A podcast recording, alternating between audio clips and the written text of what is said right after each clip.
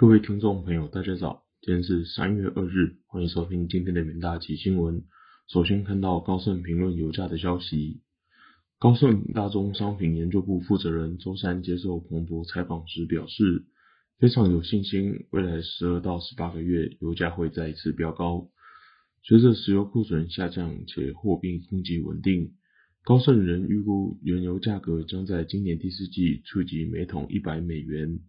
投资人目前对大宗商品领域不感兴趣，但中国最新的制造业采购经理人指数显示，需求正在开始回升，这将对全球闲置的产能带来压力。截稿前4月到期的西德州原油期货下跌 0.64% 至每桶 76.56 美元，5月到期的布兰特原油期货下跌 0.35% 至每桶 83.16 美元。这与高盛上个月报告的预期一致。高盛分析师在2月20日的报告中预估，布兰特原油期货价格到12月将升至每桶100美元，意味着价格将从当前的水准上涨 20%。不只是对油价，高盛对于包含黄金在内的大宗商品未来走势都抱有乐观预期。该行预料标普高盛商品指数未来在12个月内的报酬将超过 31%， 而且表示大宗商品短缺的情况将在2023年变得更加普遍。高盛认为，对能源、工业、金属以及贵金属投资而言，当前价位需要提供有吸引力的进场机会。下一则新闻看到高通 CEO 预告苹果将自产 iPhone 通讯晶片的新闻。高通 CEO 透露，苹果公司正在为其2024年款 iPhone 使用自家 5G 通讯晶片，目前苹果的通讯晶片都由高通生产提供。高通 CEO 在巴塞隆纳举行的世界移动通讯大会上指出，我们还没有到2024年制定计划，我的假设是我们不会在2024年向苹果提供通讯晶片，但这是他们做出的决定。苹果公司最新款 iPhone 14型号使用高通通讯晶片，但该公司多年来一直希望在无线市场拥有自家产品。它在2019年收购 Intel 的通讯晶片业务，有人猜想它在今年开始使用自主零件。高通 CEO 表示，高通早在2021年就告诉投资人，他预计2023年不再为苹果提供通讯晶片，但苹果随后决定再持续一年。高通一直在其业务多元化跨足汽车、半导体以及低功耗应用领域。下一则新闻看到科尔百货假日季大幅亏损，股价暴跌的消息。科尔百货股价周三盘前暴跌，该零售商公布上季巨额亏损，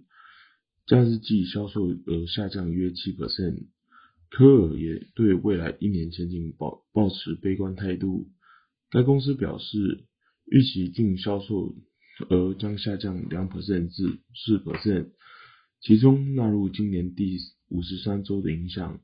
该公司预期稀释后每股获利在 2.1 至 2.7 美元之间，不包括非经常性费用。该零售商应对激进股东压力、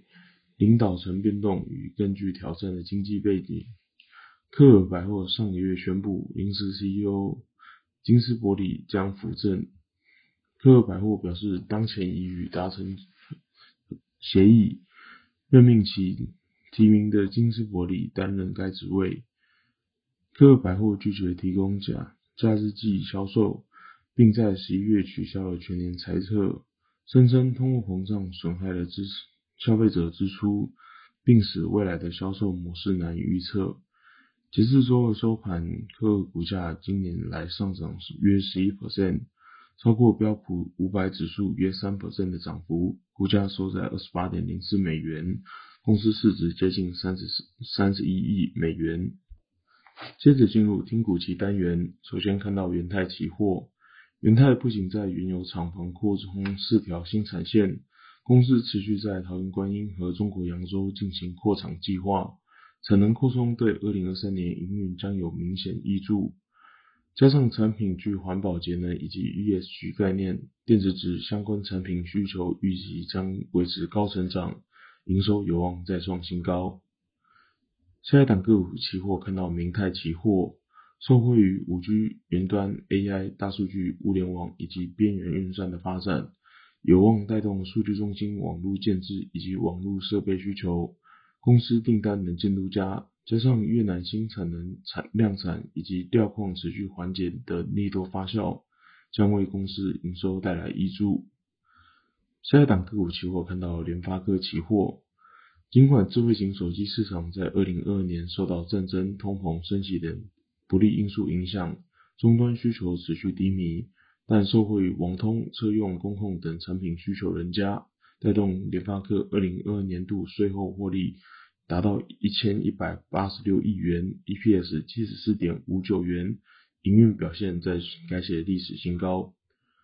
以上就是今天的元大期新闻，谢谢各位收听，我们明天的元大期新闻再见，拜拜。